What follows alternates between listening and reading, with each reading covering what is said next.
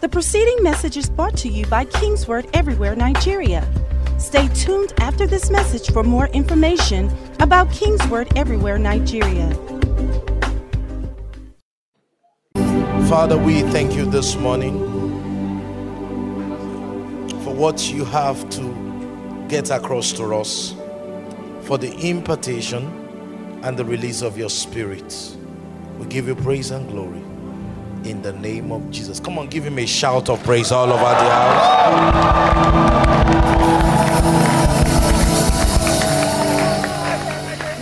This morning session is the final session of the Workers' Conference, and I believe there's going to be so much released. Now, who is the person that's going to grab everything? Or where are you? There's going to be a change of order. I am supposed to do the ordination of the deacons right now, but I will do it after the word. Um, after as I'm teach, I'll teach. We do the ordination. Then after the ordination, we do the impartation. Just get in the floor. Can you be seated? It's good to see you all. You look gorgeous. Okay. We've been having a wonderful time. Did you have a wonderful time yesterday? Yesterday morning session was the least attended session, but it's been one of the most powerful sessions. My advice for you is to get the CD and listen to it. Uh, this has been a very, very unique workers' conference. There have been a lot of instructions. You know, I thought I had seven in terms of the weights that I was going to be sharing with you. That I believe God wants you to critically look at and lay aside to increase your effectiveness in this season. Now, as co laborers with God, you need to do away with certain weights to be more effective. And we've looked at about six of them, but the list keeps on building up and increasing. So we still have four to cover this morning. And we started by looking at weight of uh, earthly things. Someone say earthly things.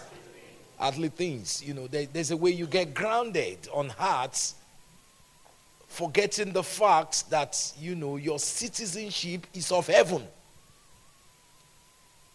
God is aware that you need to deal with things on earth. You need to pay bills. You need to be a responsible husband. You need to be a, a responsible father. You need to do a bunch of things. But don't allow these things to weigh you down. Are you listening to me? Always remind yourself that your citizenship is of heaven. Say with me, say, My citizenship is of heaven. Never lose sight of your true identity. You are not defined by earthly things. Was it yesterday I was preaching and I said, Beware of covetousness. Covetousness is simply desiring to have what God has not given you. Godliness with contentment is of great gain.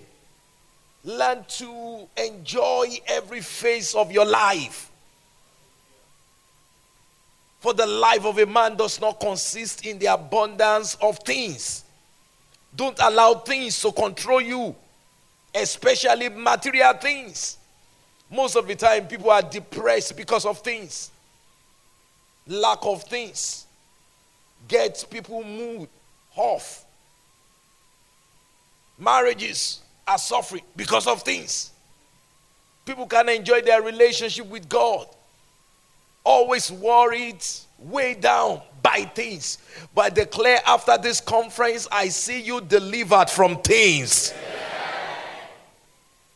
Earthly things. But earthly things are not restricted to material things. Even things like marriage can become a distraction. I mentioned the fact that some of you were so focused as a Christian until you became married. now you have to make your wife happy. You have to be a responsible father, which is okay, which is good. But while doing all that, don't lose yourself in all these earthly affairs. There is a race you've been called to run, and when you allow earthly things to settle on your mind, guess what? It begins to slow you down. I declare as God's prophet, your days of being slowed down are over. That's why the Bible says, Cast all your cares on me, for I care for you. Career, cast it on me. Finances, cast it on me. Don't allow anything on heart to weigh you down. I need you to run. And I declare somebody under the sound of my voice will receive such momentum from heaven this morning. I will begin to run with so much speed to fulfill the assignment God has for him in life in the name of Jesus. For you to press on effectively, you must let go of all the earthly affairs. Nobody is asking you to be irresponsible, but don't allow anything to weigh you down. Okay, things needs to be done. I will be helped by God. But in the process of doing those things, I will not forget my true identity.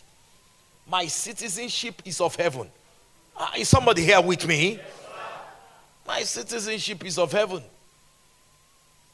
My citizenship of heaven. I'm looking forward. You know, the Bible says that as this opening purifies himself. I believe we need to have more teaching on heaven in the body of Christ. People are people, so, too many Christians live as if they will be living on earth forever.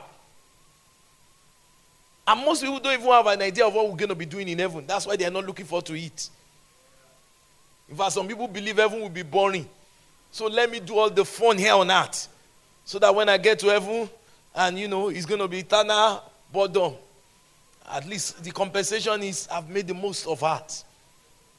You cannot even imagine what God has in terms of pleasure in heaven. Some people say, oh, you know, marriage is the height of things on earth. You have fun, you have pleasure. Ladies and gentlemen, by the time you taste that of heaven, the real pleasure between Christ and his church, you realize marriage, A, was low level form. And that's why you will need that marriage. That person you cannot, the person, that person that you married, and because of him or her, you stop serving God. You will realize when you get to heaven, you will be your brother and sister in Christ. You can't even touch him. You can't touch her. And now he's like, oh, no, nobody can come between me and my husband, though. Nobody is trying to come between you and your husband. But we're trying to give you perspective. Perspective. Lose themselves to all these earthly affairs. Family have distracted so many people. In the name of raising a strong family, they forgot about God's purpose for their life. Earthly affairs. But I declare from today, earthly affairs will not hold you down.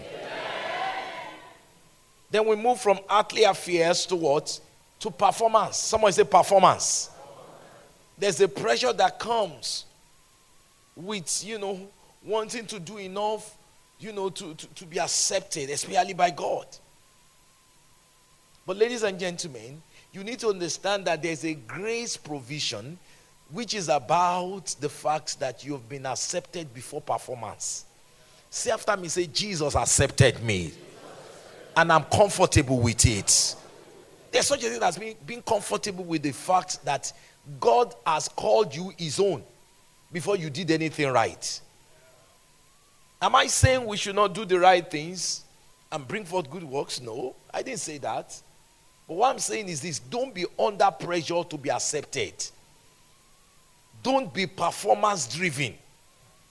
Be conscious of the fact that God already loves you, God has already accepted you. Grace is authentic where you are concerned. The gift of righteousness is real. And based on all that, God is fine with you. Don't you ever say, God is fine with me? He's not angry with me. My sonship is not a function of my performance. I have an identity that makes me God's own. You love your children even when they cannot do anything for you. True of us. Of course, there is a way your child grows up and start doing things at home. Can do chores, he can take trash outside, he can, you know. Then after a while, they're even so grown that they can drive you.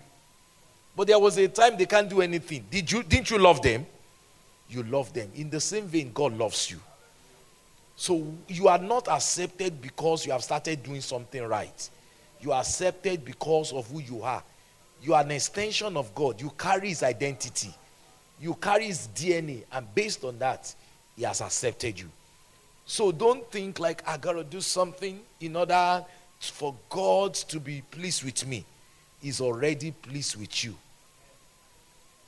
Is that clear? Then we move from weight of performance to the weight of your past. Who has not made mistake in the past before? But don't allow those past to define your future. It's on purpose that your rear view mirror is small as compared to your windscreen. Because God wants you to focus on the future, not on the past. If you keep on looking behind you while driving, you might end up in a what? In a crash. Not even you may end up, you will end up. Turn to him say, neighbor, neighbor. look past your past put your past behind. And I'm not just talking in terms of your, your failures, even your successes. Stop over celebrating a record that has been set when you should be particular about new records to be set. Oh, I was so good. The path of the righteous is like a shining path. Proverbs chapter 4, verse 18. It shines brighter and brighter. It should be getting better. And there's an attachment to the past that stops you from having a better future. Remember not the former things, nor consider the things of the old. Behold, I will do a new thing. God is a God of new things. I declare this year will be your, your year of manifestation of the new things of God. But for you to do that, you must learn how to detach from your past. He said, forgetting the things which are what? Behind and reaching forward to forge ahead, you must disconnect from your past. There's an imagination God wants you to use, but because you are too busy with memory, your imagination has become redundant. Hmm. There's a future God wants you to capture. So don't allow your past to stop that future. Somebody shout, Amen. amen. Then the fourth one was the, the, the weight of wrong association.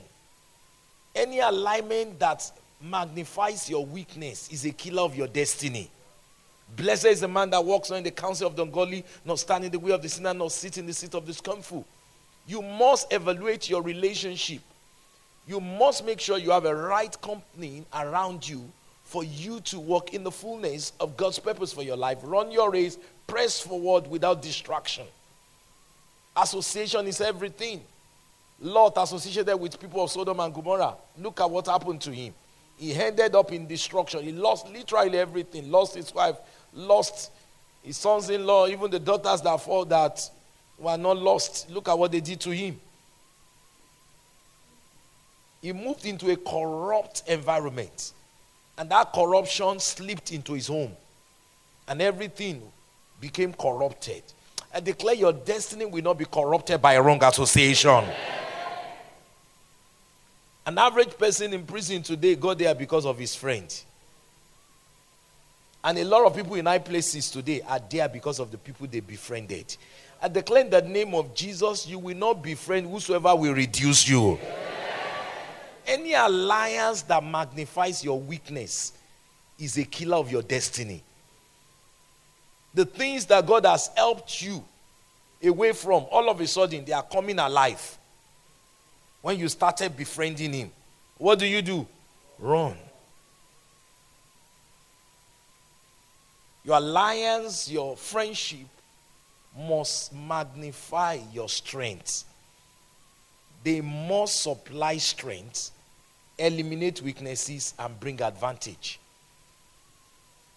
Then we move to the weight of ambition. Ambition is literally putting yourself before everything.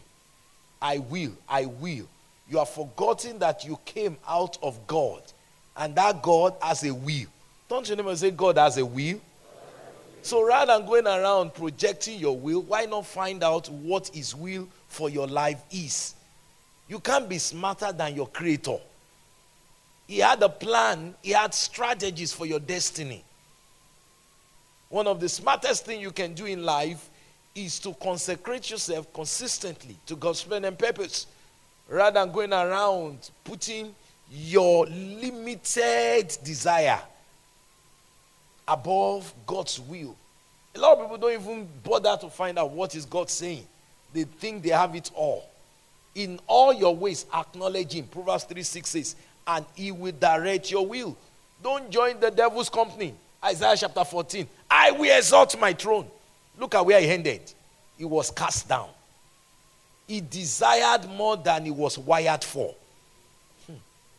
When your desire is not consistent with your wiring, you get into trouble. Say with me this morning say, I consecrate myself to God's purpose, God's plan, God's design for my life. So there is such a thing as a weight of what? Ambition. You become so driven, so self driven at the expense of God's purpose.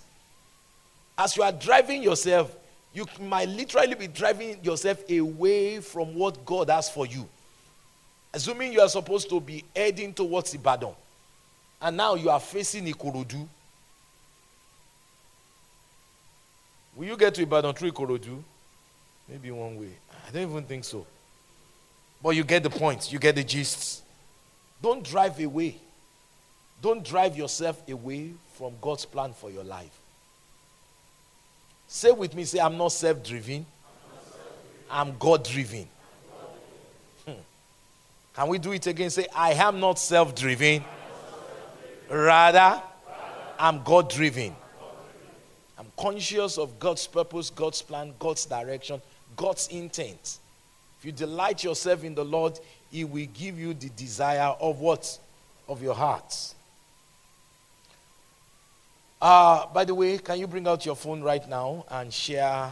Let's do the, and you know, the our Nigerian headquarters have been very, very generous. They have made free Wi-Fi available. Whether you have data or not, you can connect to internet. Search for me on Facebook. Can you put it on the screen? my cute page, Dr. K Live. Uh, the message going on right now, this morning session, can you share it? Go ahead and share it. And if I'm from where I was born, you can share it. Go ahead and share it. Share it. Let the nations partake of the glory of God. Somebody shout amen. Are we doing it? If you are not doing it, I rebuke you in the name of Jesus.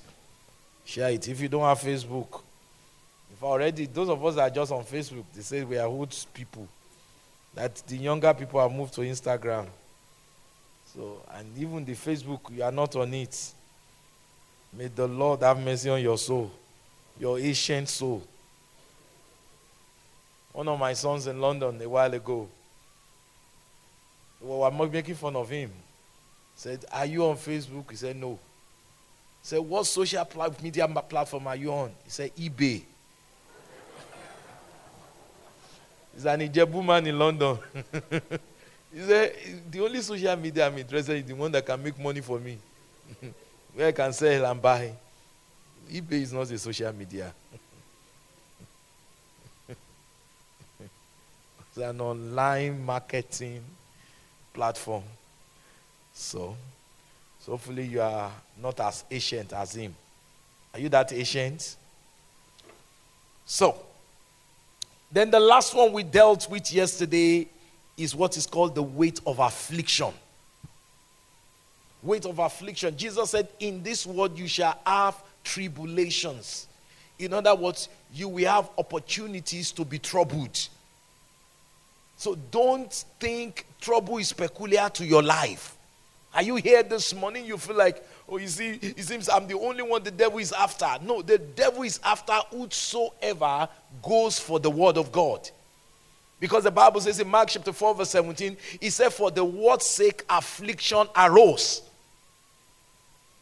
Many are the afflictions of the righteous, Psalm 34, but the Lord delivers him out of them all. Now, the enemy will cook up troubles, he will stir up trouble, but God assures you of victory.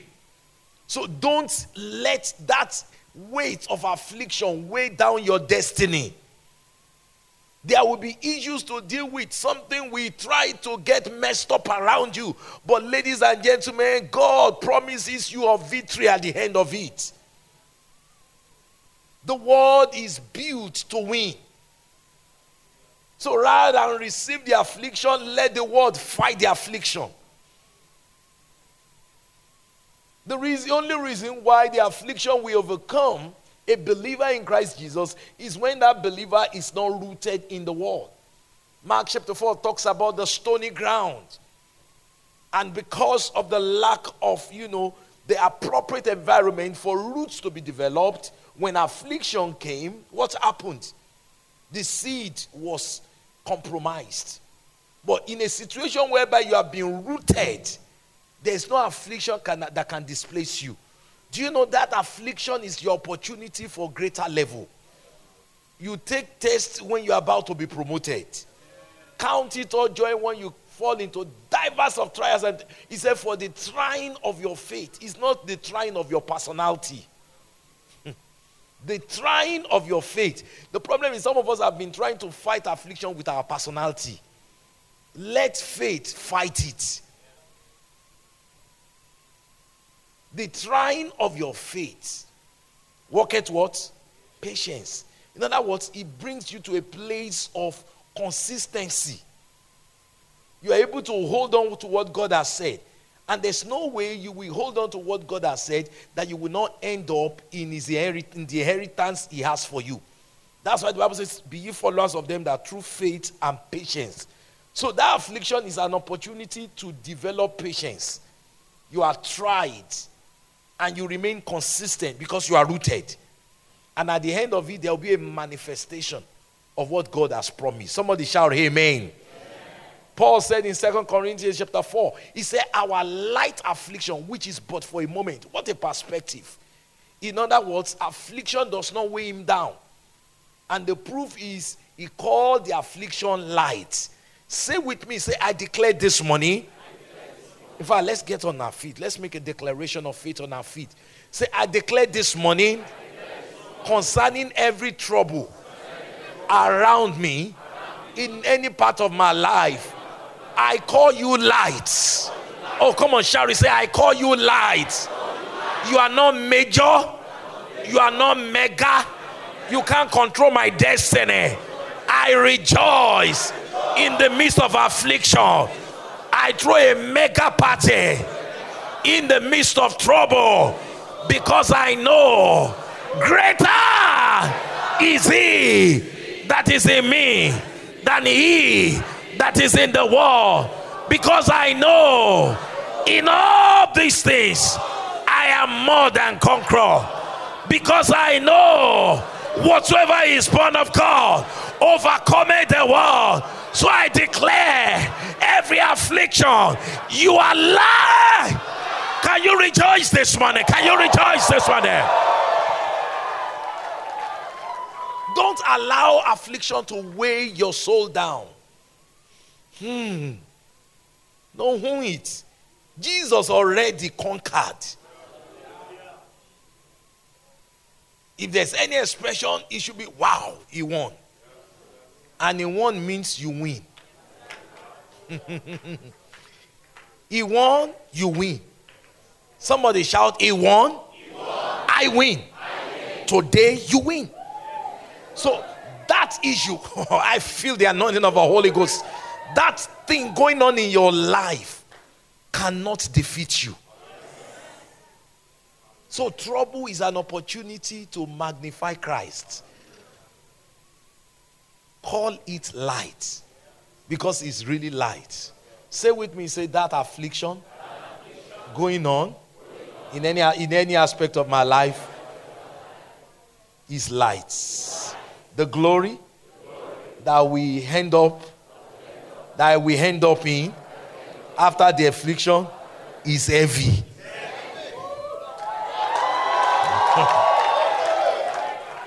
the promotion I will receive after these tests is major. The level that is coming after this examination is massive. So I rejoice. I rejoice. I rejoice. I rejoice. Oh, come on, come on, come on, come on. You can have a party. I rejoice. I rejoice. Make light of every affliction for the next 90 seconds. I said, make light of every affliction for the next 90 seconds. Rejoice. I said, rejoice. Montasasapakata. You may be seated. Because every time there is one affliction, so he said, Why me? Because you are the righteousness of God in Christ Jesus. And the Bible says, Many are the afflictions of what? But he says, The Lord delivers you out of them all. You are built to win.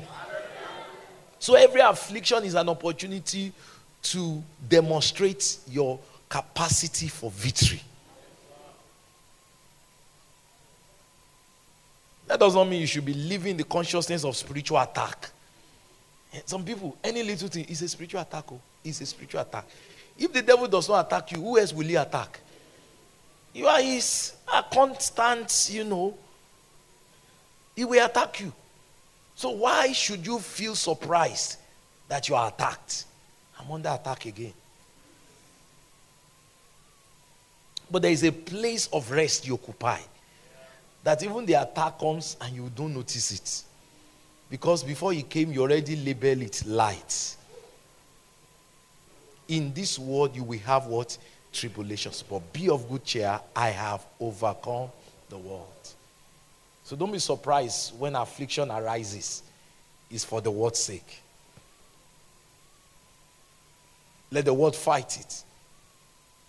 And bring you to a place of victory. Somebody shout, Amen. amen. Is that very clear?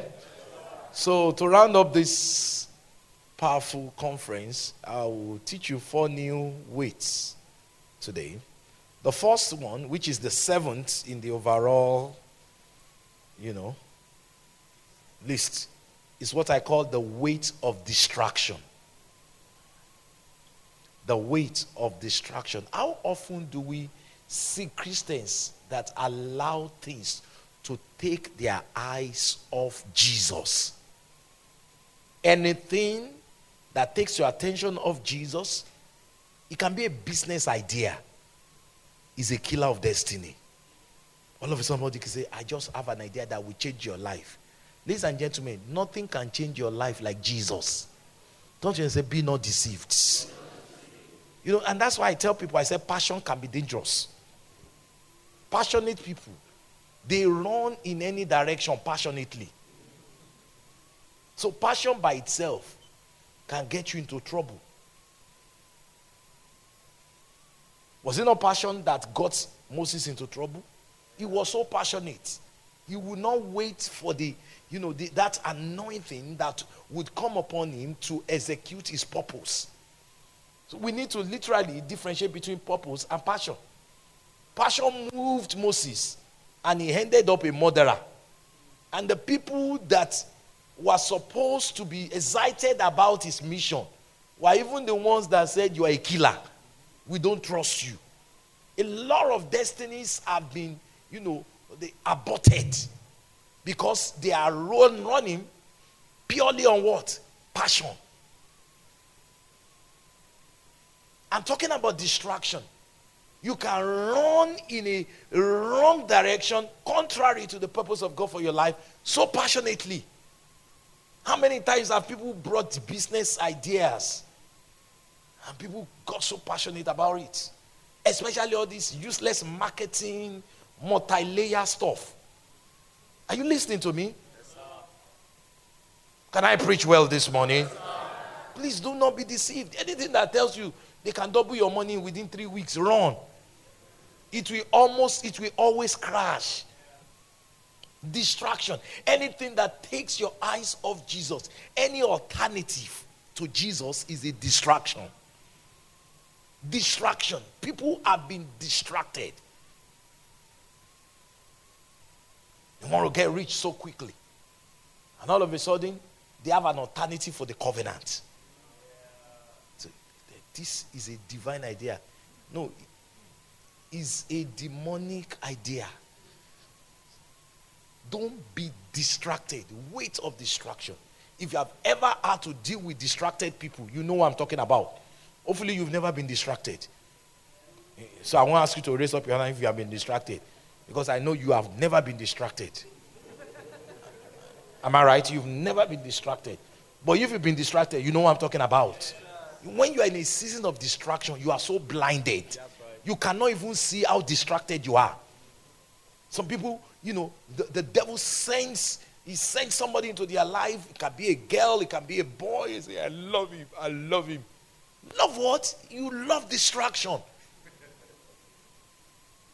Anything that makes you lose yourself to the point that you don't see Jesus again, but that thing is a distraction.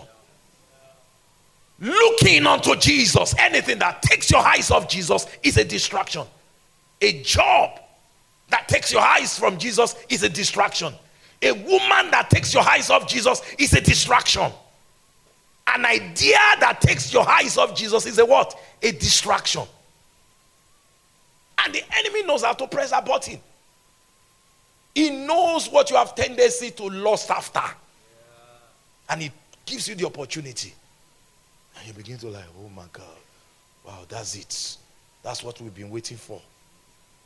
Looking unto Jesus. There's nothing you need that Jesus cannot deliver. If Jesus cannot deliver it, you don't need it. Did you hear me? If Jesus cannot deliver it, you don't what? Need it. Matthew chapter 14. Matthew chapter 14. There was a story told in Matthew chapter 14 that I love so much.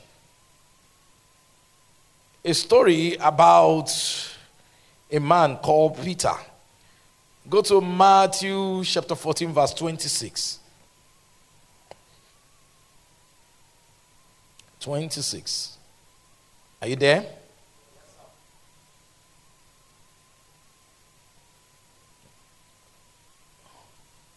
I'll show the scripture if you're there, media. It's on screen. It says that when the disciples saw him, that was Jesus walking on the sea, they were troubled, saying it is a ghost. Why were they troubled? Because it's unusual. It's not normal. It's not, some, it's not something you see every day. Even till our day, do you see people walking on the sea all the time? But Jesus walked on the sea. He did the unusual. And that tells you something. You're the champion of your faith has no limitation. Don't you never say, whatever it will take to have what I need manifested, Jesus has it covered. He was walking on the sea. The Bible says they were troubled. Look at what they say. Say it is a ghost. They cried out for what? For fear. Verse 27 says, But immediately Jesus spoke to them, saying, Be of good cheer, it is I do not be afraid. You will realize that whenever Jesus notices fear, he dives in immediately. Because fear is so deadly. And you know, fear comes through anything. Oh, yeah, I'm afraid, I'm afraid. That phrase should not be next to your mouth. Say after me, say, I'm not afraid of anything. What about this? I'm not afraid of God. There's a difference between the fear of God and being afraid of what? God. There is a fear as in terms of reverence.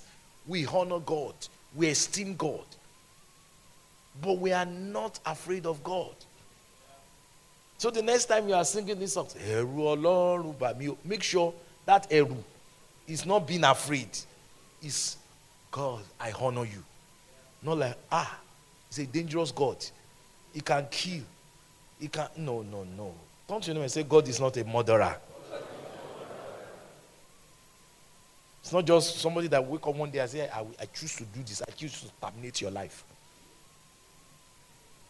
Say, God of love.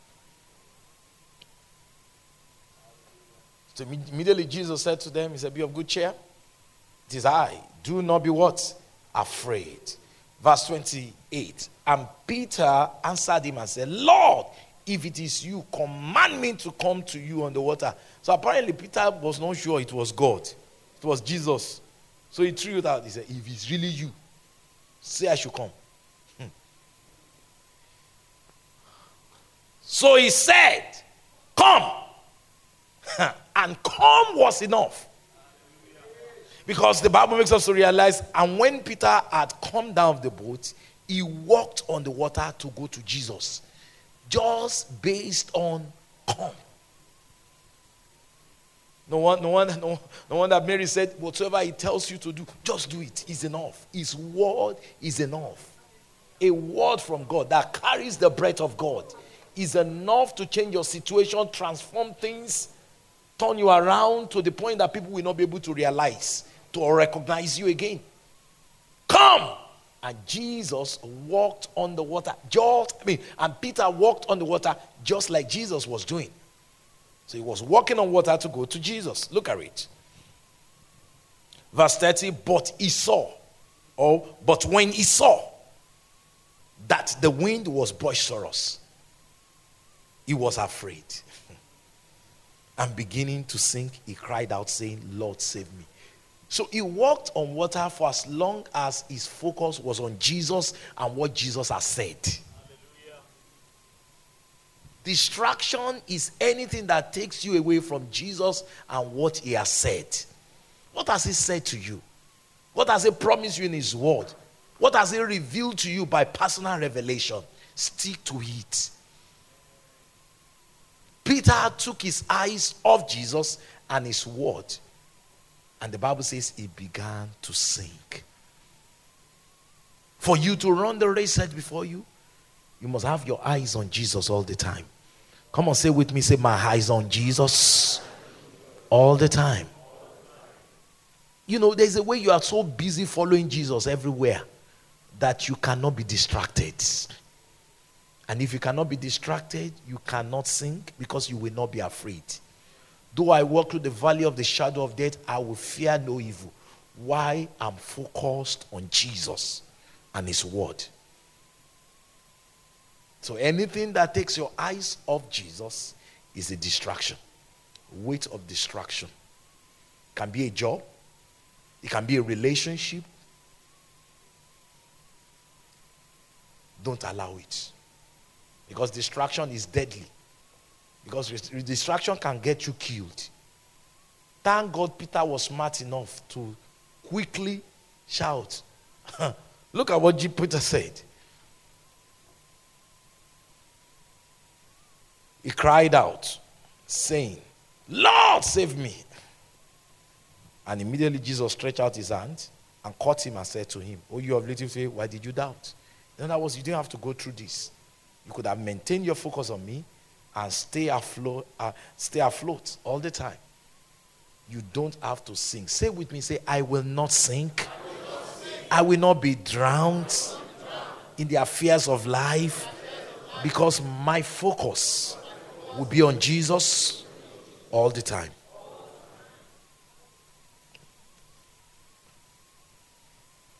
Eight.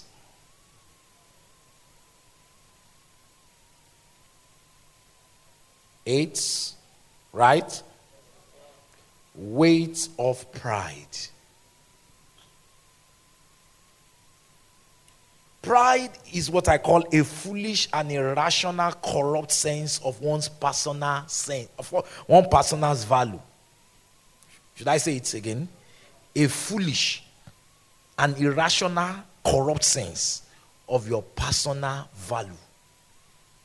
Pride is an overestimation of your personal worth.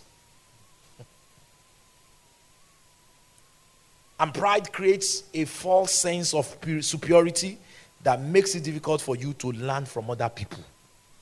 Prideful people, they think they are all in all. Highly unteachable because they know it all. I'm fine. I know what to do. I'll figure it out. Don't bother me. I'm in, I'm in charge. that is dangerous. Teachability is a function of humility. Don't seek to be right, rather seek to learn. For you to be effective in running the race set before you, you need to set aside pride. You can learn from people, and you will always need to learn from people. You don't know everything. If you think you know everything, then you are prideful. Humility opens you up to resources, it opens you up to help. Everybody that cried for help when Jesus was around got it. But prideful people will never cry out for help because they are trying to figure it out. And a lot of times they die trying to figure it out. Pride is a weight, a terrible weight. Don't seek to be right, seek to learn. You know, some people they just want to defend it. I'm right, you are wrong. I don't have to be right. I just want to win. And in order to win, it's about learning. My people are destroyed for what? Lack of knowledge. Prideful people cannot learn. They can learn from people because they know it all. When you stop learning, you lose relevance. Romans chapter 12, verse 3. He said, Romans chapter 12, verse 3. Let's see together. When you think you are better than everybody, you are in trouble. Romans 12, verse 3. For I say, through the grace given to me, to everyone who is among you, not to think of himself more highly than he ought to think, but to think soberly as God has dealt to each one a measure of faith. you know, the amazing thing is, wherever you see faith, you know, by implication, you can put grace. Because faith exists for grace. Faith takes what grace makes. And so, what he's saying is here is that you have been graced to a level. For you to think beyond your grace, you are prideful. Say after me, say, I don't know everything. Grace has been measured to me and I appreciate the grace measured to me. But I don't see myself beyond my grace. God has dealt to every man a measure of faith to do what? To take his measure of grace. So the grace that is not allocated to you, don't project yourself like you have it. Are you listening to me? For example, some of us are graced to be, you know, members of this church. And he puts you under a pastor in different locations. Celebrate that authority and draw and learn. Even as a minister, I don't know everything. And you know what? I need to learn from literally everywhere. I learn from you. I learn from superiors and I learn from peers. But there is a weight of pride that you just go around the place and say, okay, I'm fine. What is he going to teach us? I already know it. You know, God dealt with me uh, recently. He said, Will you deny yourself of the grace other people carry just because they are not your kind? Well, you didn't hear me. Even as a minister. Now, let's assume God has given you an opportunity to experience revelation in a particular line, and you are so formed in it, and you are so excited about it. And you see some other groups that are not exposed to what you are exposed in, or they are not as established as you are in that particular, you know, area. You now look down on them like they are nothing. God says you are denying yourself the privilege of getting blessed based on what they carry. You can learn from people that are not like you. You don't have everything. Now, turn to your neighbor say, Neighbor, I know you are cute. You are awesome. You are gorgeous. You are too much, but you are not that much.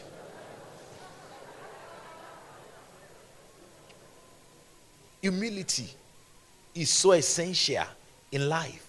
You want to run this race effectively, learn, learn. And listen, gentlemen, there are faces to life. You might be the local champion for the next three, four years. Before you know it, another generation will come and you will become the local champion. You say, ah, those small boys, those small boys, God has raised them. And you know why God raises people in every generation? Because He needs people that will reach that generation. And whether you like it or not, you are not as young as you think. You are not as young. I was looking at all of you yesterday, especially some of you. I said, Boy, they, are not, they are no longer as young.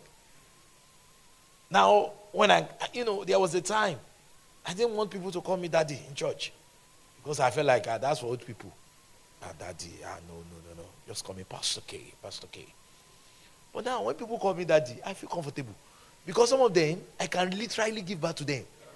Somebody came to see me yesterday who is involved with one of our doctors in Chicago, and you know, they're going to be getting married by next year by God's grace. And you know, we were talking, and so just so I was missing her for the first time. So she came from Ibadan. We were talking. How are you? Blah blah blah. Introduce yourself. Let me get to know you. When he told me, I said, "Wow, this your age?" Wow, I'm that old. I can literally give birth to her. Literally. So daddy is daddy.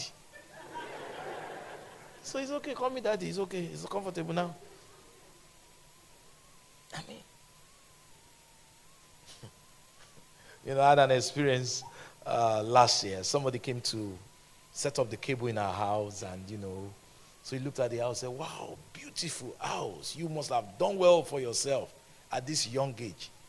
I said, Really? He said, Can you guess how young I, I am? I said, mm, 27. That's a compliment to I'm serious. Oh. Maybe you thought I was mad. I wasn't mad though. I started smiling. I said, Boy, you look good. you look good. So I'm 27. And now pause. I said, That means I was born after I entered university. Because 27 years ago, I was already I was almost rounding up in school of pharmacy. I'm that young. Did you hear me? I'm that young.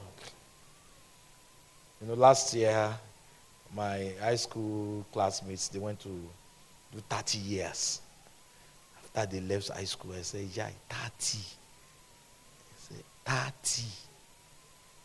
Boy. And you know, to make matters my, my, to make matters worse, all my friends, um, most of my friends in America, they are too old. In fact, I'm looking for new friends now. no, for a while now, I've been preaching at 58th birthday. All of them are doing 50, and some of them will say, You are my spiritual parent. Come on. I said, Please don't stop saying it. They will think I'm old. How can I be preaching at your 50th birthday? Look at my this young face. Say, come and speak a word of wisdom over us at 50. Which wisdom should I be speaking? In fact, I'm coming up with a new plan now. You know, we have a group in church. We call them Wisdom Group. It's for 50 and above. Since I'm knocking on it, I'm repackaging that group. 60 and above. Because I cannot be, look at me, look at this cute face. I will now be in the group of the oldest people in church. Ah, I know. I'm young. Come on. And that's why every time I come around, you notice there's a fresh packaging to make look younger. All this is part of younger packaging. I mean, you know, you have to, I mean, come on. If the scripture says your youth is renewed like an eagle, then, you know, walk like it, talk like it, dress like it. I mean, don't be predictable. Ah, boy, up your game. You know, we young people. You know, as I'm saying, as I'm saying, you know. I mean, but the truth is this: I'm not as young as I want to be. People are coming up, doing great things in this city, impacting And we cannot deny it. Say, ah, those small boys, Jokosibe, those small boys understand certain things you don't understand by the virtue of your generation. Oh my God. Come on, come on, talk to me. When I was in primary school, we used slate. Look at your two year old now with your phone. They use your phone. At times you are wondering, do they download the manual for them from heaven? One year old now, bring him your phone. He knows how to go to apps, YouTube. He knows what he will. I'm like, slate, chalk. Do they still sell it? Because your phone has become the slates. Are you listening to me? And now you are still going all over the place pre- pre- preaching the gospel of slate. You must use slate. There's wisdom in slate. Slate has become obsolete.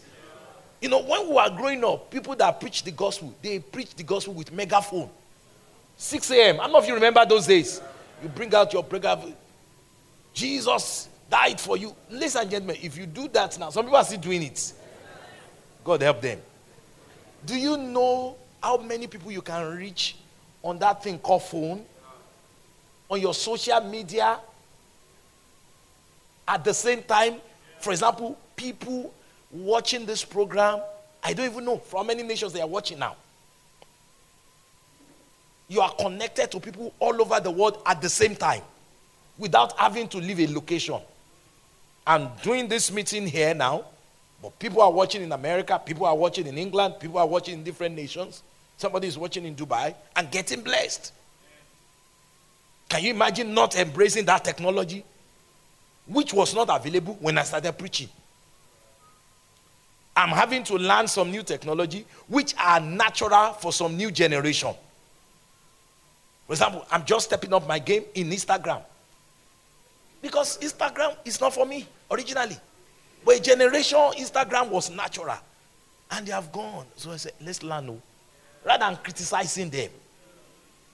So you, you don't only learn from people that are ahead of you, you learn from people that are under you. I have people that are doing massive things in the nations today that learned from me 20 years ago, 25 years ago. And I celebrate them. I pick their brain. In fact, there's one of my son here that I've said before I leave the country, I want to spend time with him because I want to pick his brain. I want to learn because I don't want to aspire. When you start, when you stop learning, you aspire. You lose relevance. You notice some companies, they keep on emerging with every generation because they keep on learning. The people that don't want to learn, they aspire. Why do we have the new? So that as a ministry, we can emerge and re- repackage ourselves. They used to call us the church of young people. But the people they call young people, then they are 45. How young can that be? and over 70% of Nigerians are under 30. If you only reach your generation, after a while, your brand will become extinct. Polaroid was on top of their industry several years ago.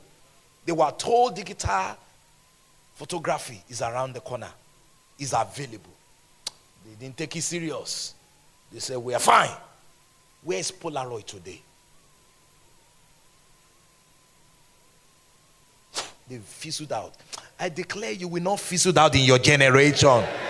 So there's a weight of pride. Just because you are a local champion a few years ago does not mean you are still reigning. Go and learn from people that are emerging. Say, ah, those people, they are carnal. You are, you are envious of them. It's because they are reaching people you can't reach.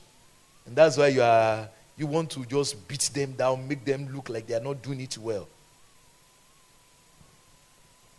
So for your relevance to continue, you must make sure the weight of pride you put it down. You learn. So the glory of God, almost every cutting edge ministry in this nation today maybe not almost, but a good number of them are people that drank from me.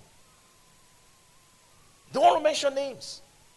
Thank God I'm still relevant. But for me to maintain relevance, I, learn from them too. What are you doing?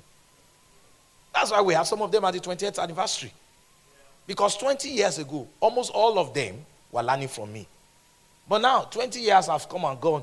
God has promoted some of them. So let's pick a few things from them too. Hmm. Don't you name say humility is an asset. If you are without that asset, you will soon expire. Weight of what? Pride.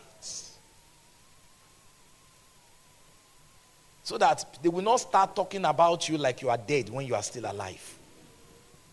Because you have lost relevance. Somebody shout hallelujah. Are we really enjoying this conference? Let me share a few scripture with you. Philippians chapter 2, verse 3.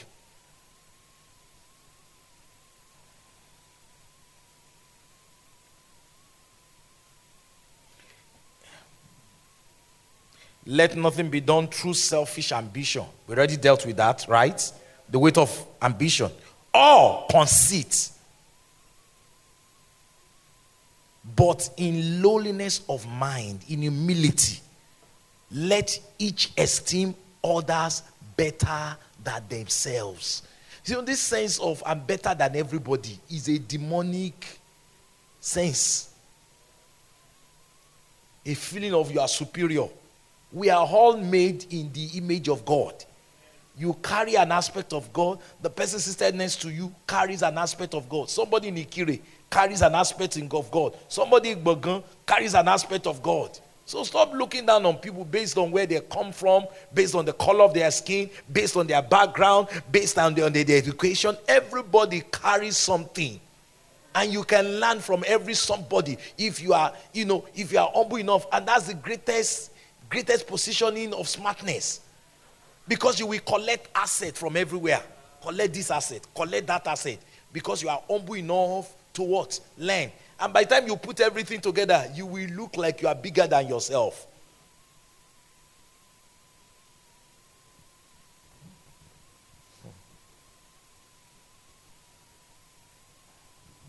Proverbs chapter 16, verse 18.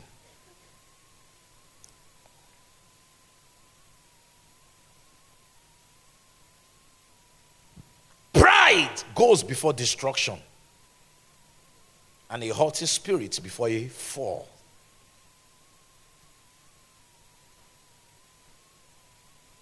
Proverbs chapter 15, verse 31.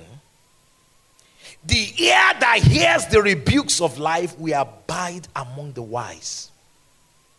The ability to receive rebuke, to be reproved, and not react he said, The ear that hears the rebukes of life will abide among the wise. Hmm. Nine, the weight of independence. Independence. You know, some people are just too independent. They are all by themselves. Lone Ranger, club. Know what I want. I know what I'm doing. I'm fine. I can do it by myself. They are not team players. They are not submitted. They are not accountable. They just run it by themselves. Listen, you can only do much by yourself. You need a team. You are a product of let us. Let us make man in our own image. So man came out of us. So for man to despise us, man will be limited. You need a team. You need a team. You need a team. One of your prayers on the basis is, Lord, help me to recognize my team. Team players. You know, most corporation now, they don't even want to employ, employ anybody who is not a team player. A team player, a team player. This is very connected to the last point. Team player that recognizes that other people have things to contribute. You need a team. And one of the things you get from not being independent is you get counsel. You must value counsel. Place a high value on what? Counsel. I like the way Yoruba people say it. And most of you will not even know the Yoruba word if I say it. Imoran. That's deep, right? Counsel. Imoran. I'm serious. People that can speak wisdom into your life. Don't you never say, neighbor? You need counsel. And by the way, if you're a single woman here and somebody claims to be in love with you and there's no counselor in his life, run. He's not accountable. He just operates by himself. No pastor, no mentor, no instructor. He knows it all. That man will crash your car. So the car you're about to enter that you call cute will soon have a crash. Value counsel. To be effective, you must value counsel. Let me tell you this you must be deliberate about mentorship. Mentorship, write it down. Mentorship, mentorship, mentorship. If you cannot place your head under some someone, you are about to expire. Value mentorship. Who is your mentor? Jesus, the author and the finisher of my faith.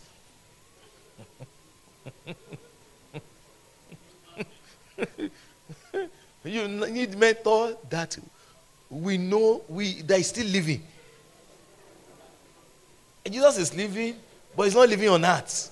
A mentor that is living what? On earth. Who's your mentor? Kenneth again. Who's your mentor? Kenneth Copeland. I said, that one is still living. But do you know where he lives? Does he know you exist? So he knows me in the spirit. So he will counsel you in the spirit. So but he comes to me in my dream and speaks to me. I, I appreciate your spirituality. But you need counselors that know your address, they know your name, they have your phone number, they can call you and say, Can I see you? before you have a crash. People that you have given permission to look into your life and challenge you. You know, it takes more than charisma to succeed. I've been in ministry long enough to see how most of the people that were the, that were the most charismatic in every generation failed. In fact, can I be real? I've realized that the people that succeed most in most generations are not necessarily the most charismatic. They are not necessarily the most gifted. Gifts are not enough. Oh, I love this session. Gifts are not enough. Because some of us we are so pumped up because of our gift. Especially those of us that discover our gifts very early. We allow our gifts to get into our head and we think all to success, all to fulfilling your, the, the, the plan and purpose of God was for your life, all to running your race is gift. I'm gifted. Your gifts alone cannot bring you to what? The realization of God's purpose for your life. Mentorship, accountability. Bring yourself under people. Give people permission to spank you. Are you listening to me? give people permission to what? Spank you. I just spend time in the Word. And you know, through my communion with God, I get everything. Liar, prideful, arrogant. It doesn't work that way. They call me daddy, but you know, I still call somebody daddy. Called me from President office in America, I'm in Nigeria now. Revito called me two days ago. Just wanted to chat with me. And you know, there's a level you get to that the person you call daddy now becomes your friend. For example, all the people here, they are my friend. They don't quake. Do you quake in my presence? If there's any pastor that's still quake in my presence, maybe he's just freshly ordained. They don't know me. Because if you know me, Pastor Jim, am I that difficult? God, God forbid. I don't even want to be that kind of daddy. The kind of daddy that is driving in and all the children start taking cover. I know some of us, that's how we grew up with in the natural. You know what I'm talking about? Everybody will just be in their proper position because the invigilator has just arrived. And he comes around invigilating. I don't want to be that kind of daddy. I'm a lively daddy. Don't you like this kind of daddy? I'm a lively daddy. I'm relatable. You know, the pastors and ministers and deacons retreats the other day. I love it. Because he gave me opportunity to even to, to fellowship with the, especially the new generation of ministers that don't know me. Because they like, see, ah, Reverend K. Because I never pastored them. I was pastoring when they were still in diapers. That's the truth. I've been pastoring for over 25 years now. Hmm? So it was an opportunity to fellowship with them. Oh, how are you doing?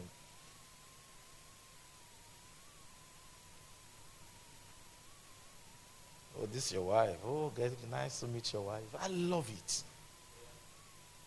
So the mere fact that you call somebody mentor does not mean it will be will be tormenting you. That's not a mentor, that's a tormentor. Who is a terrorist? I mean, I play with my children, even my biological children. You know, whenever I can't play with them, you know I mean, I don't like it. I don't like a tense atmosphere in the house. I'm not that serious, you know. I'm serious. Those of you that know me, you know I'm not that serious. I'm a fun guy. I want to come home and say, How you doing, buddy? You, we need to see myself and my son hugging at times. At times, I just use authority. I say, I leave my room. because he, he supports the team I don't support. I love Golden State. He doesn't like them. I said, Why will you not like Golden State? Repent. Repent. We have five championship in us. We've only won two, three more. Say, Daddy, no way. Rockets can beat them. Oklahoma can beat them. Yeah, go and sleep, go and sleep, just go. go and sleep. When I realize it's an argument, I can't win. Yeah, go, go, go. Then, I, then the father in me rises up, say, go, go, go, go and sleep. But have you done your homework?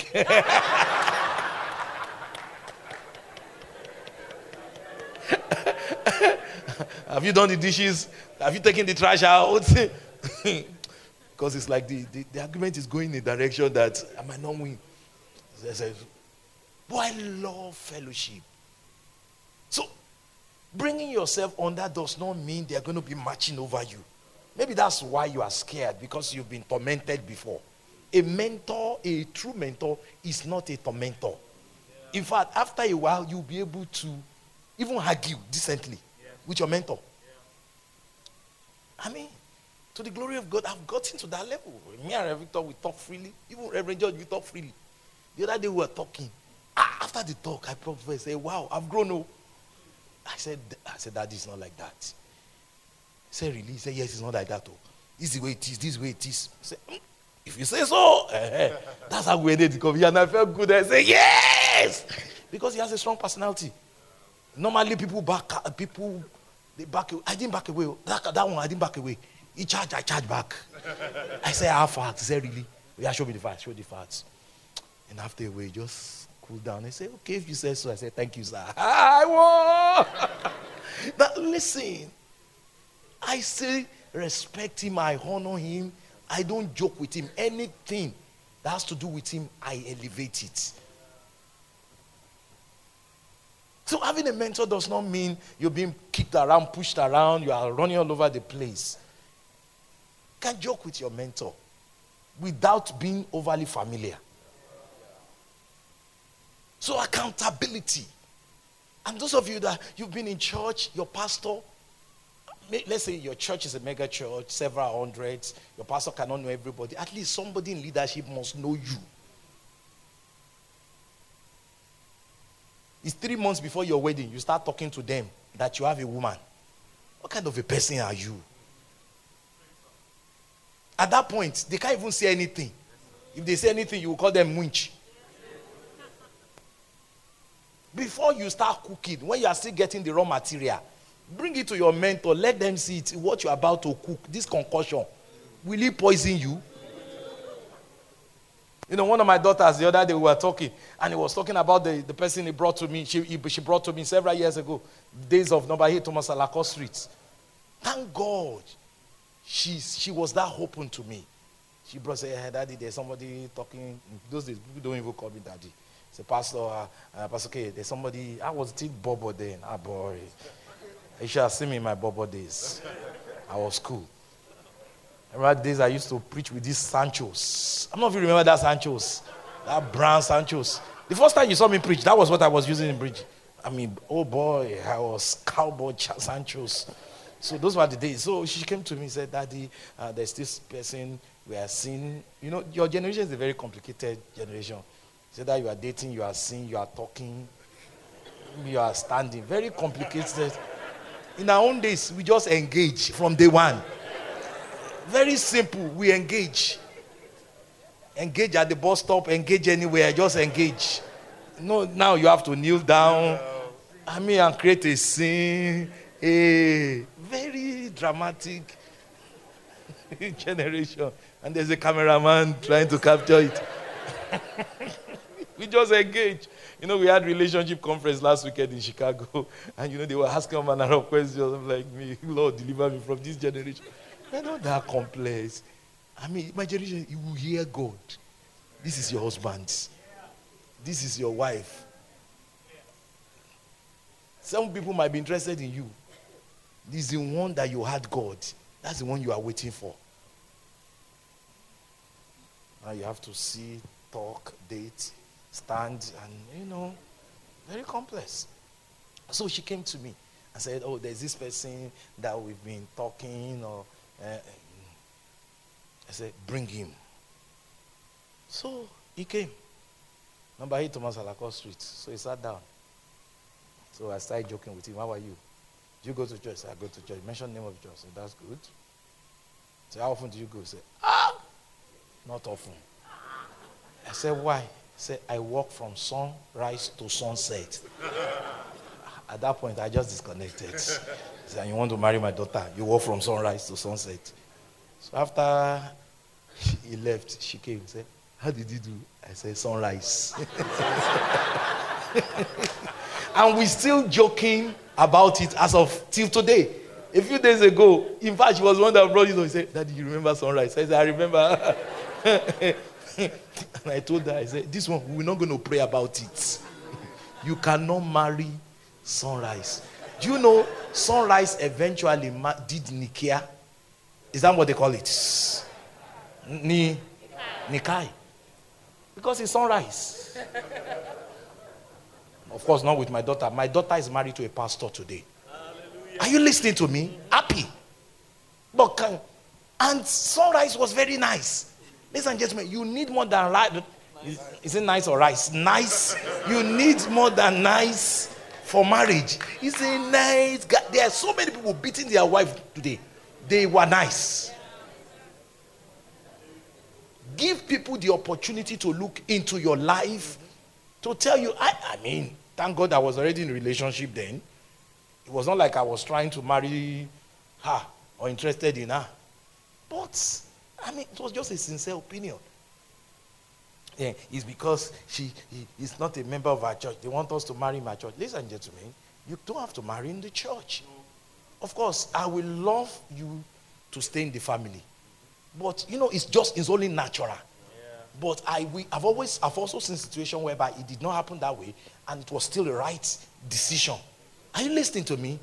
Saying it's because you better be sincere with yourself. Somebody is trying to guide you. You hide him. You only announce when it's, it's too late to correct. You have printed the invitation. In fact, the marriage is far from church. So yeah, I'm trying to protect my new family. It's a dangerous way to live. Open your life to mentors. Someone say mentors. So the weight of independence is a dangerous weight.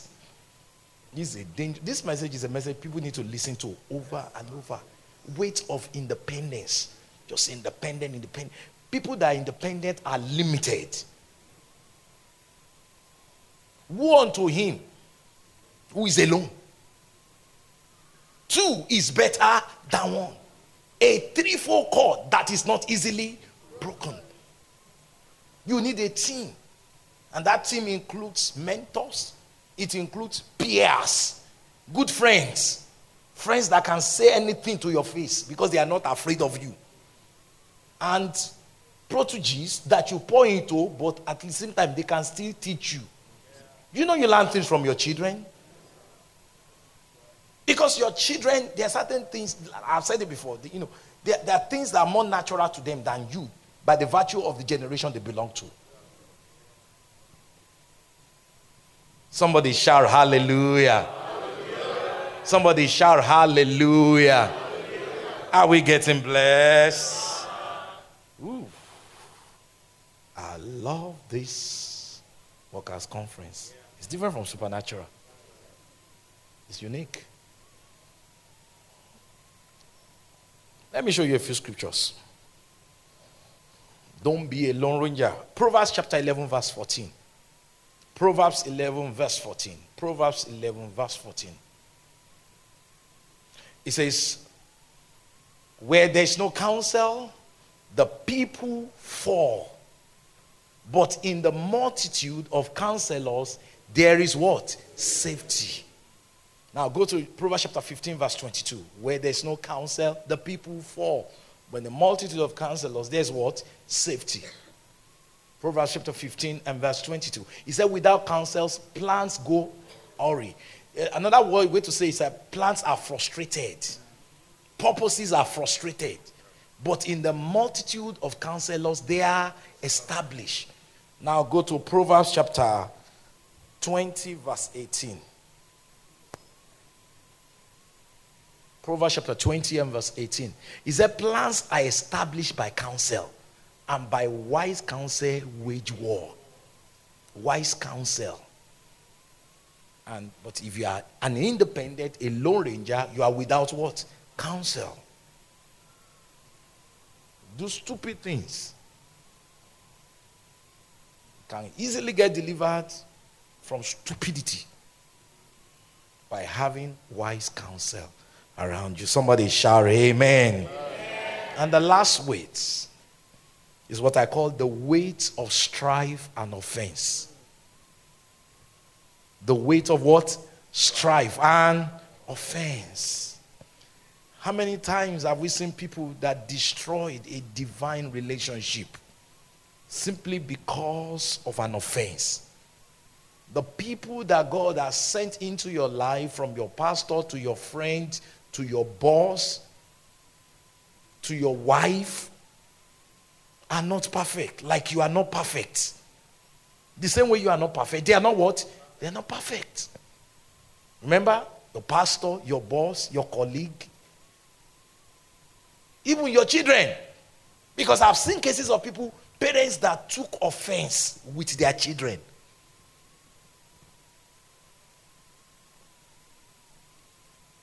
Offense.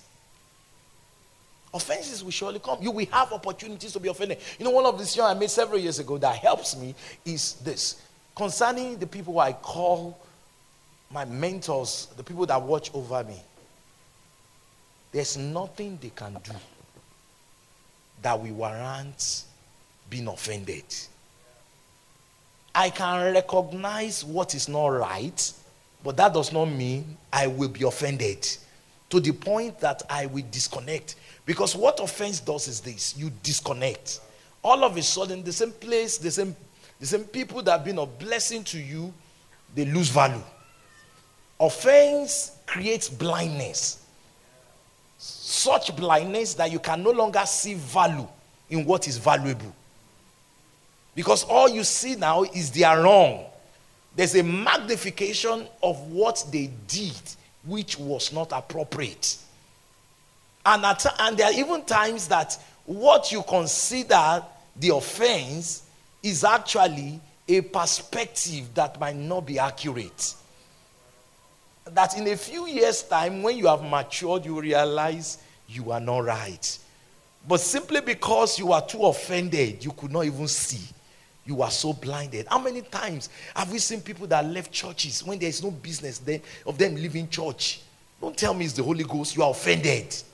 I declare everyone who has weakness along the line of offense, I declare this morning receive your deliverance. There are people today, they are stranded in marriage because they did not marry the person they should have married because of offense. Of offense, destroyed a relationship that should have been so beautiful. They had an expectation of perfection when they themselves are not perfect. Offense is terrible. Strife speaks of a conflict or disagreement over fundamental issues. Strife. While offense is a resentment or a feeling of displeasure brought about by perceived insult. You feel insulted, so you cut off.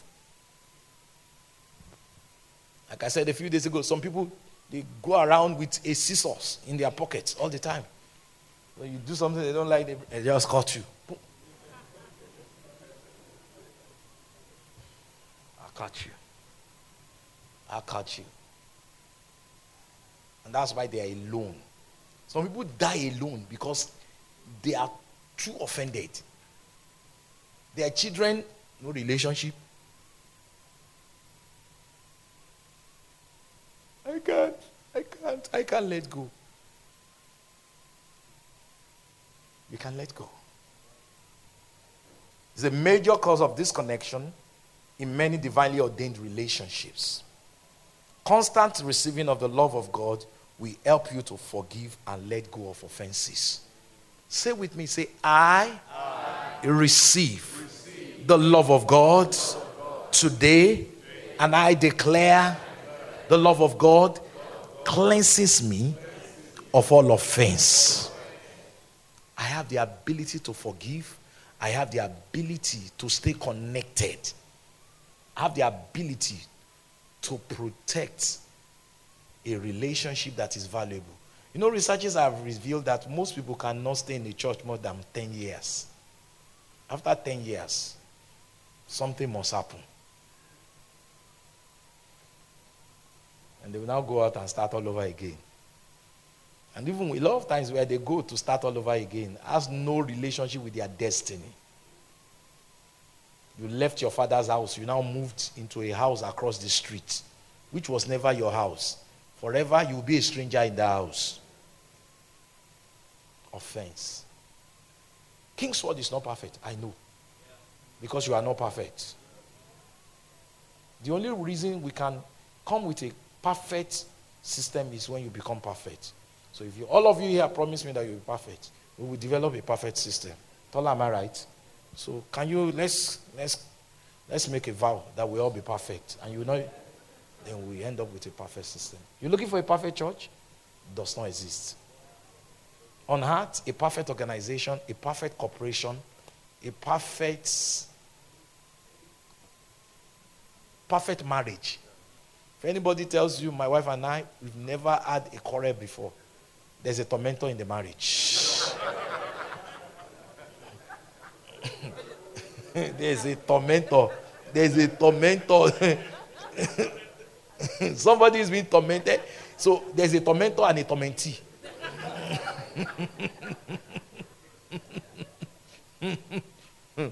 That's a Boko Haram marriage.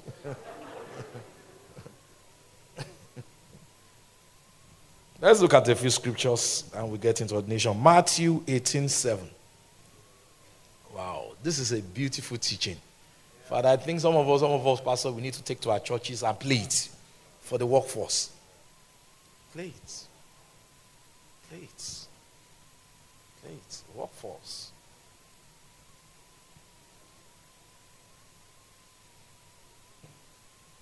I mean, I was thinking about somebody of late. This person, even the person you married, I was the one that introduced you to, to him. You did not know him from Adam. What can I do? Now moved out of the country, moved into the person's house. You cut me off. Start a new life, a new page, a new chapter of your life. That's stupid. I don't even know what I did. At least, or did not do. At least give me an opportunity to, to repent. And if you know me very well, saying sorry It's not a big deal. And I mean it. There are times I will say sorry just to, to, to at least to get your attention. And I mean it. It's not because I was wrong, it's because you want it. So I'll give it to you. And I mean that sorry is a pure seed of sorry. So I'm sorry in fact, a lot of times I'm sorry for because of the way you feel.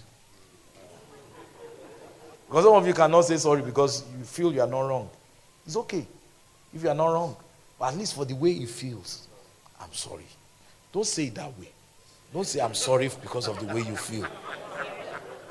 Just say I am sorry. Don't fill the blank. Some of you are too real. I'm sorry. Not because you are I'm wrong, because of the way you feel. I know this. Then you, you just put just put kerosene inside the fire. Say, hey. so you are still insisting. Say, I'm sorry. Sincerely, I'm sorry. Don't fill in the blank. Inside of you know, I'm sorry because of the way you feel. But really, nothing is wrong with you. But I'm still sorry. Somebody shout hallelujah. And in marriage, you need this all. Husband and wife, you must be ready to say so because there's a way somebody can have one party in the marriage has a perception, and you will never be able to get through to him or her until that perception is cleared. At that point, prostrate, kneel down, do anything. I'm sorry. I'm sorry. And I mean it. Deep down, you know you've not done anything wrong. I'm sorry. At least I can make him come. Because perception is so powerful. Yes, sir. And at times, in fact, there are times it takes the Holy Ghost to clear the perception. A few weeks, a few months down the line, when the perception is clear, the same person will come to you and kneel down and say, I was stupid. But thank God you said you are sorry. Because you are sorry, that seed of you are sorry made it possible for me to see how stupid I have been. Because until that blindness was removed, I was not able to see. At times, it takes people's friends to wake them up. At times, they will now go to their friends. I say, This is what I did to my husband. Your friends say, Ah!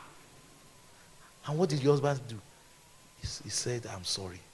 Say, ah, You married a good man, no? Because what you did was terrible. How dare you? And all of a sudden, understanding comes and say, Yeah. And the same person will now come home and say, Wow, I was stupid. I knew that. You start praying for the friends. Say, Lord, thank you for those friends. Lord, may they never fight. Somebody shout hallelujah. hallelujah. Weight of strife and offense. Matthew chapter 18, verse 7. Weight of strife and offense. Matthew 18, 7. Woe to the world because of offenses, for offenses must come. But woe to that man by whom the offense comes. So there will always be opportunity to be what? Offended.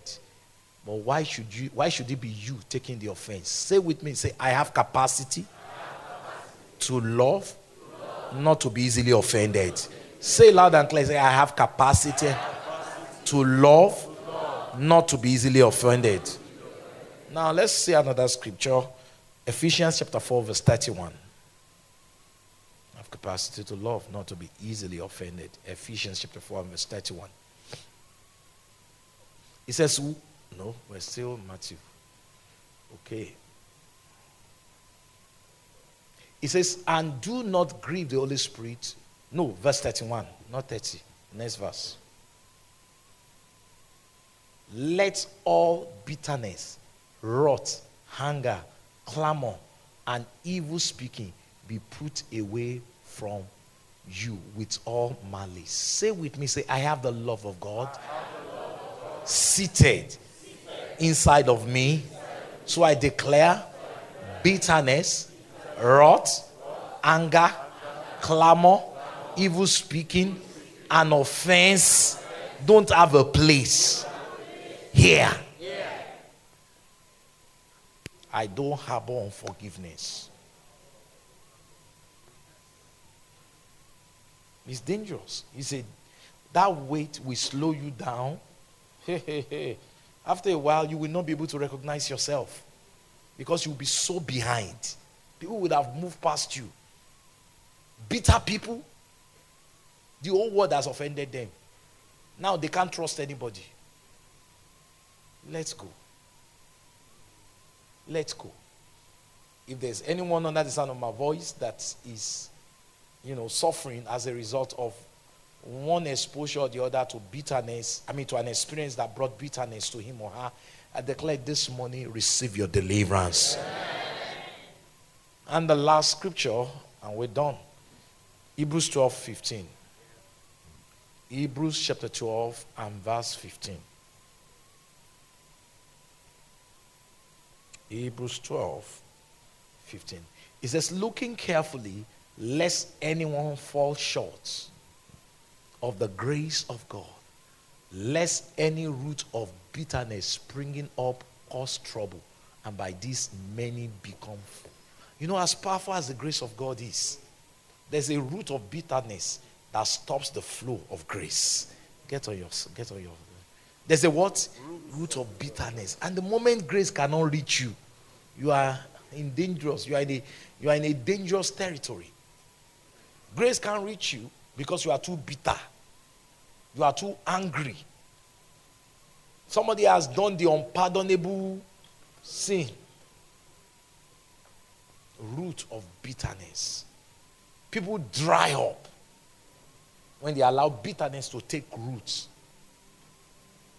Who has offended you? Who has done you wrong? Who has insulted you? Who has taken advantage of you? Who is that person that you cannot forgive?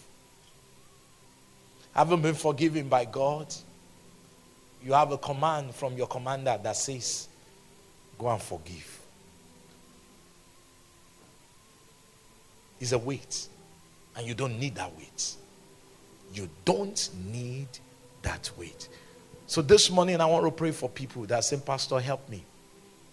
I've been, I've been carrying this for so long. But I want to be helped this morning. I want to be free.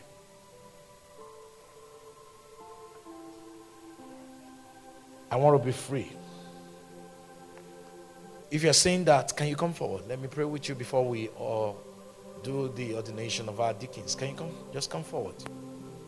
There's something you've been harboring in terms of unforgiveness, in terms of something that happened to you at a time, and it's difficult to let go.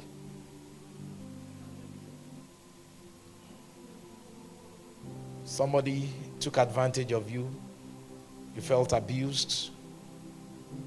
A man, your ex husband, your ex wife, your ex boyfriend, your ex girlfriend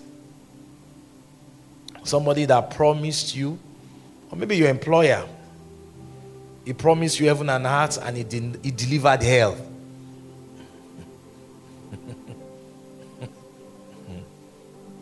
He told you, I will be there for you, but was nowhere when you needed him.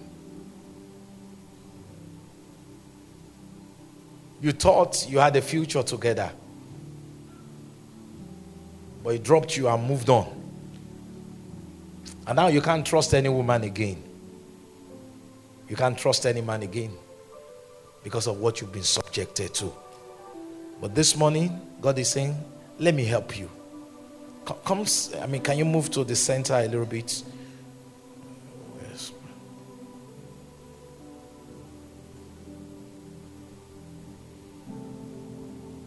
Thank you, Jesus. Thank you, Jesus. It's time to let go of all offenses and let Jesus heal you. It's okay if you need to cry.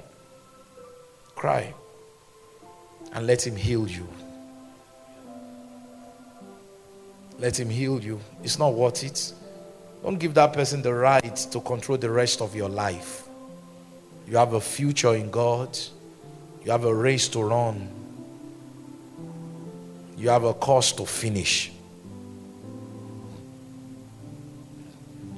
Just tell God, God, help me. I receive grace. I am helped this morning. I receive grace to do what is necessary to let go of that unforgiveness, of that bitterness.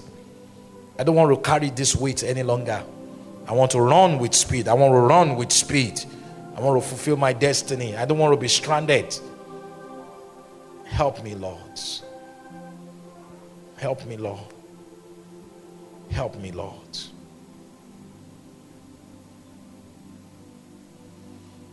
Unto Jesus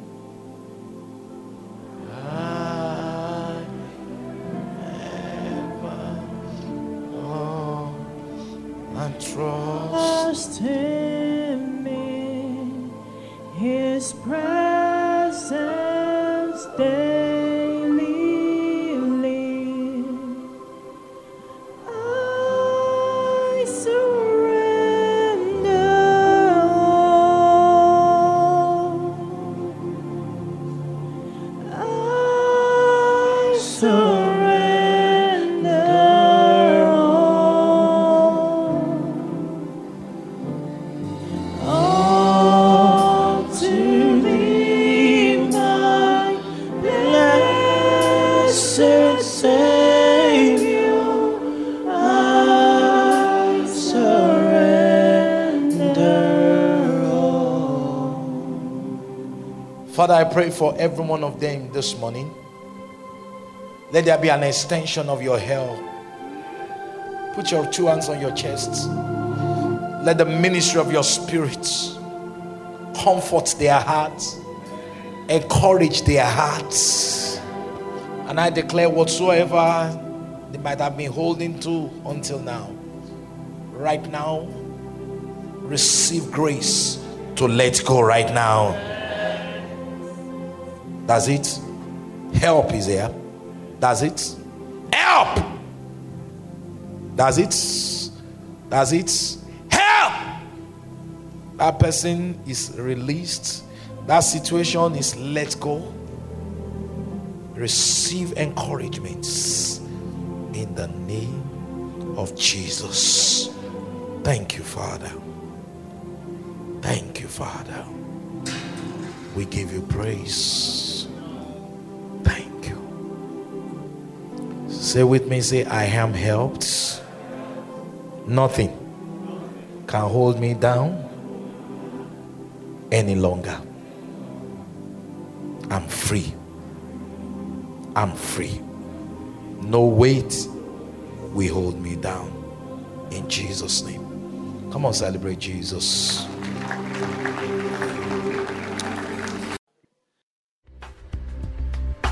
The preceding message was brought to you by Kingsword Everywhere Nigeria.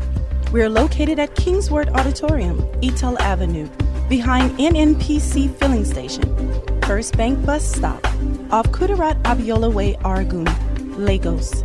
Email kmiafrica at kingsword.org.